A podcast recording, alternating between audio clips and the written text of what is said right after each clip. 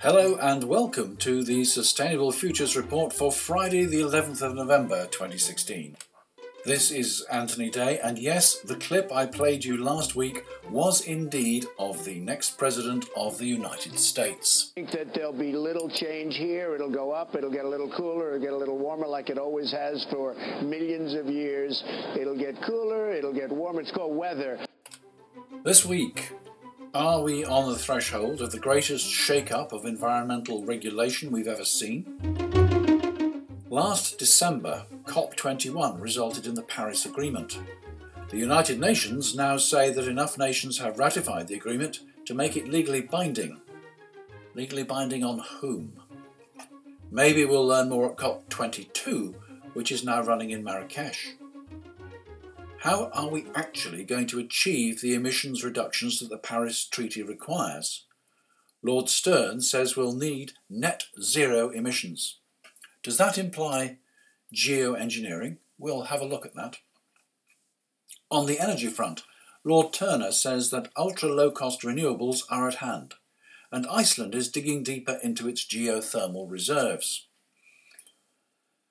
Meanwhile, the British government has responded to the court's demand that it should do something about air quality, not quite so bad as in India, and DIF 16, the latest disruptive innovation festival, is in progress.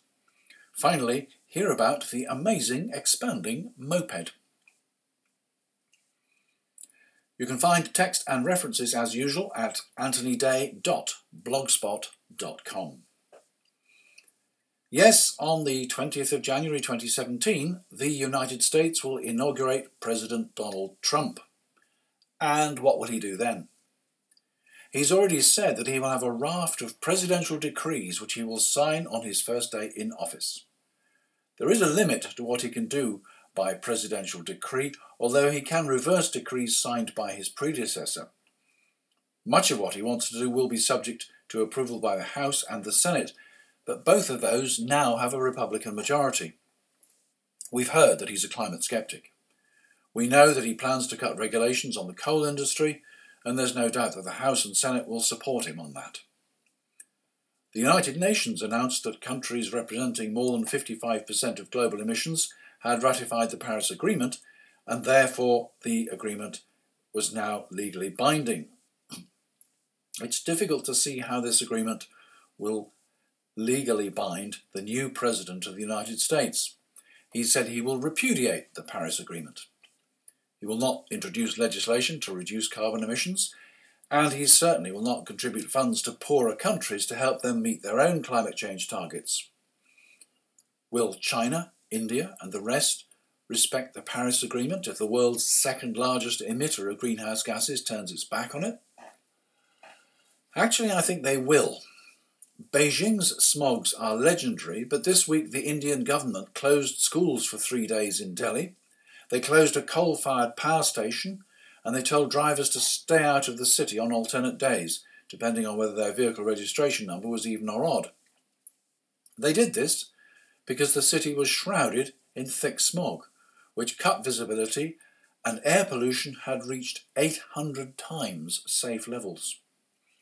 Action to overcome this is crucial. It is a serious health issue, particularly for young children who may never fully recover from its effects.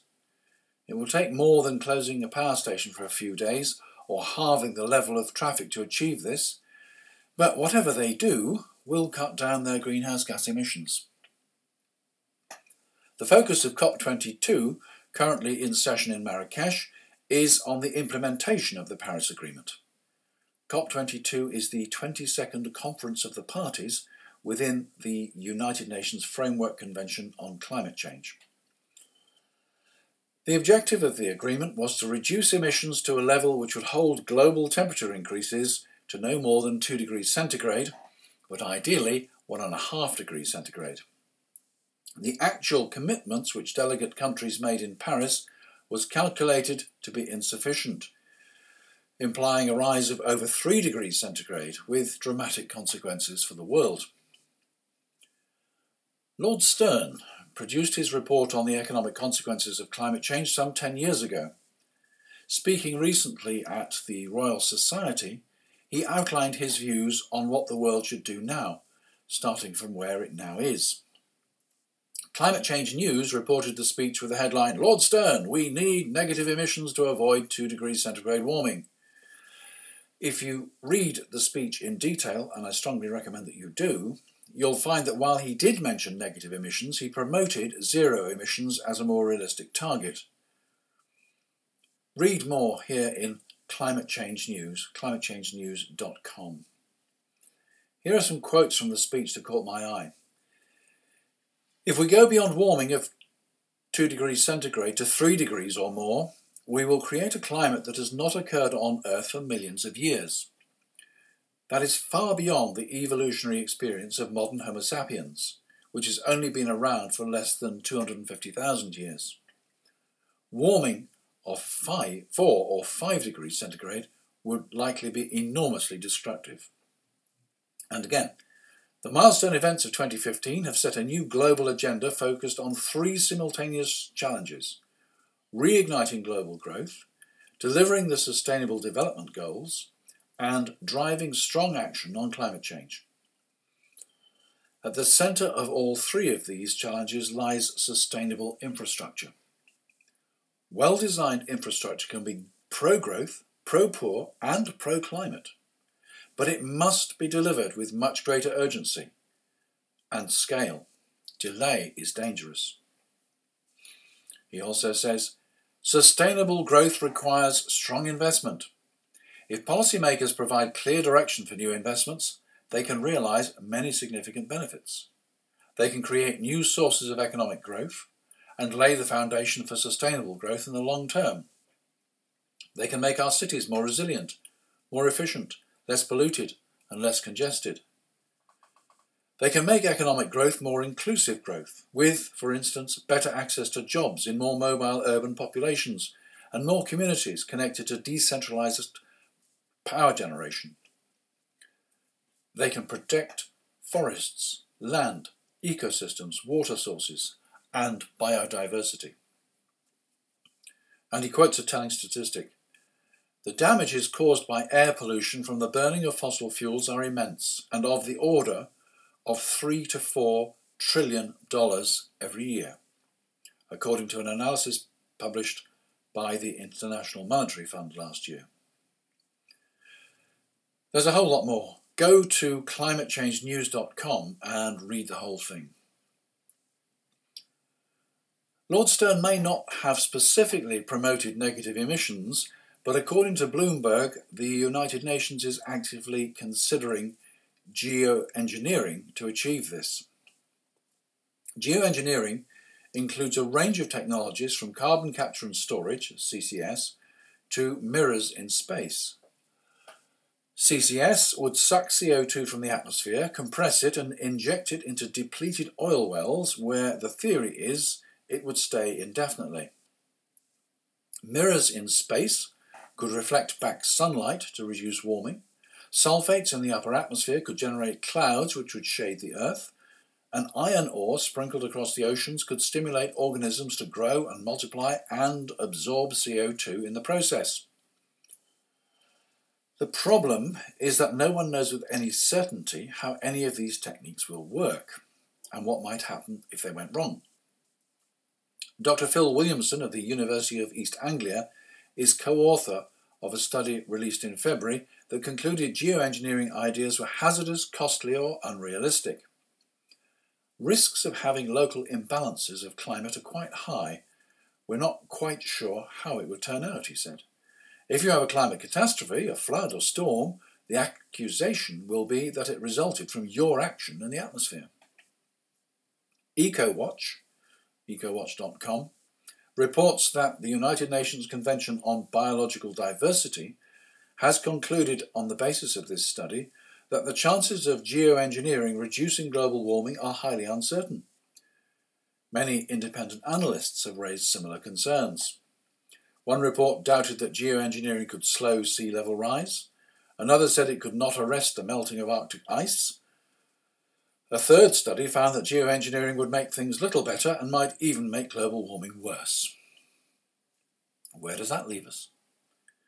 If we intend to make radical reductions to global emissions, we need to decarbonise the world's transport fleet by converting it to electricity. Shipping and aircraft will be very difficult, if not impossible, to convert, and converting cars and commercial vehicles will take time and massive investment. We need to decarbonise space heating, both at home and in industry. We could start reducing demand with insulation and encouraging people to accept lower temperatures. We need to decarbonise electricity generation and stop using fossil fuels, coal, gas, and oil in power stations. At the same time, we'll need to expand electricity generation to meet the new demands from transport and heating. Again, it will take time and investment. The key ingredient will be political will. There may not be much of that in the US now. There seems little sign of it in the UK. And in the rest of the world? Renewable energy is a proven path to low carbon electricity. A report commissioned by the Solar Trade Association has found that the cost of backing up solar generation and integrating it into the energy system is negligible. As battery technology advances in terms of storage capacity and costs fall, the problem of intermittency disappears. The combination of solar arrays with battery backup means that supply can continue when the weather is cloudy. Of course, this won't work for extended periods of low light, but it should be able to smooth output on those days when fast moving clouds can mean that sunshine and solar energy falling on the panels can double or treble in seconds, leading to a power surge. Equally, batteries could maintain a constant supply when the sun goes back behind the clouds again. It is claimed that at sufficient scale, the cost of managing intermittency for solar generation could be negative, meaning it would actually have a net benefit for the energy system. Chair of the Energy Transitions Commission, Lord Turner, said the report confirms what an increasing number of analyses are now telling us that we can build electricity systems with high shares of renewables such as solar and wind using lower cost batteries, other storage technologies, and demand management to deal effectively with intermittent supply. We should not be holding back from further renewables investment out of fear that we can't keep the lights on. The Energy Transitions Commission is an international organisation funded by business and industry. Commissioners from all over the world include Al Gore and economist Lord Nicholas Stern. Iceland is well known for its hot springs and geothermal power stations. It stands on the juncture of two tectonic plates which cause substantial volcanic activity. Up till now, geothermal power has been harvested by drilling down into hot rocks, injecting water, and using the steam generated. This works at around 300 degrees centigrade. Thor's Hammer, or the Iceland Deep Drilling Project, IDDP, aims to drill more than four kilometres into the Earth's crust and into the magma or molten rock which forms volcanic lava. At this depth, they expect to find temperatures of 1000 degrees centigrade, and at this temperature, water becomes a supercritical fluid, which can contain up to 10 times more heat than normal water. The plan is to pump this water to the surface and extract the heat, a not inconsiderable engineering challenge. Still, it will be renewable energy with no carbon emissions. The population of Iceland is only 333,000 less than half the population of Leeds. There may be scope for exporting surplus electricity. Indeed, former UK Prime Minister David Cameron spoke of an interconnector cable from Iceland to the UK. I wonder if Theresa May will pick up the idea. Maybe when she's finished sorting out Brexit. Think Geoenergy, that's thinkgeoenergy.com, they certainly think Brexit will be a delaying factor. And Mrs May also has to sort out the UK's air quality problems. As reported previously, following action by legal pressure group Client Earth, the High Court ordered the government to take much stronger action to clamp down on the country's air pollution crisis. With 37 of the UK's 43 urban zones in breach of legal nitrogen dioxide limits, it's clear that clean air zones will need to be introduced across most of the country. It seems that there will have to be much stronger action on diesel vehicles, which we now know are far dirtier than we were led to believe by VW and others. To ban private cars would be politically impossible, but expect older buses, taxis, coaches, and lorries to be charged to enter city centres. In the UK each year, 96,000 people die from smoking, 3,674 from drug use, 1,732 from road accidents, and 574 people are murdered. 40,000 die from the effects of air pollution. Whatever we do to meet the challenges of the future, we're going to have to think laterally, out of the box, and so on. As I said in one of my presentations a while ago, business as usual is the road to ruin. The Disruptive Innovation Festival, DIF 2016, is currently in progress and runs until the 25th of November. DIF 2016 is an online, open access event that invites thought leaders, entrepreneurs, innovators, businesses, makers, and learners to explore the question the economy is changing. What do I need to know, experience, and do? Alongside the 2016 main themes system reset, regenerative cities, and the future of work broader themes encompassed are design innovation, systems thinking, sharing economy, Internet of Things, regenerative agriculture, entrepreneurship, new business models, materials and energy, and 21st century science. The event is coordinated by the Ellen MacArthur Foundation and involves organisations and universities across the world. Go to thinkdif.co, that's T H I N K D I F.co, and find out more about anything from the circular economy and aspiring geeks to pioneering aquaculture and cradle to cradle manufacturing. A quick update on Swansea Bay.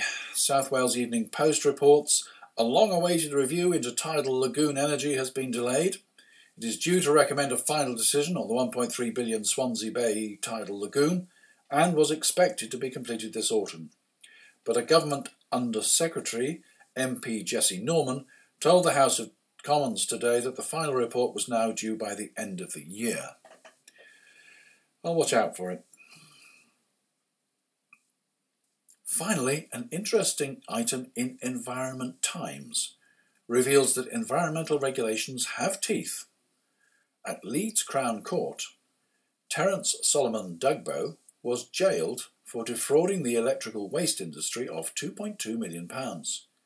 He claimed that his company had collected and recycled 19,500 tonnes of household electrical waste in 2011, and he prepared a vast database of falsified paperwork to prove it. It took the Environment Agency nearly a year to go through it all, finding that it referred to vehicles, properties, and streets that didn't exist. One vehicle was recorded as having made a journey carrying 991 TVs and 413 fridges. Further investigation revealed that this vehicle did exist, but it was a moped. Mr. Dugbo got seven and a half years. Well, I hope you had a better week than he did. Mind you, if you're in the US and you didn't vote for Mr. Trump, maybe you don't think so.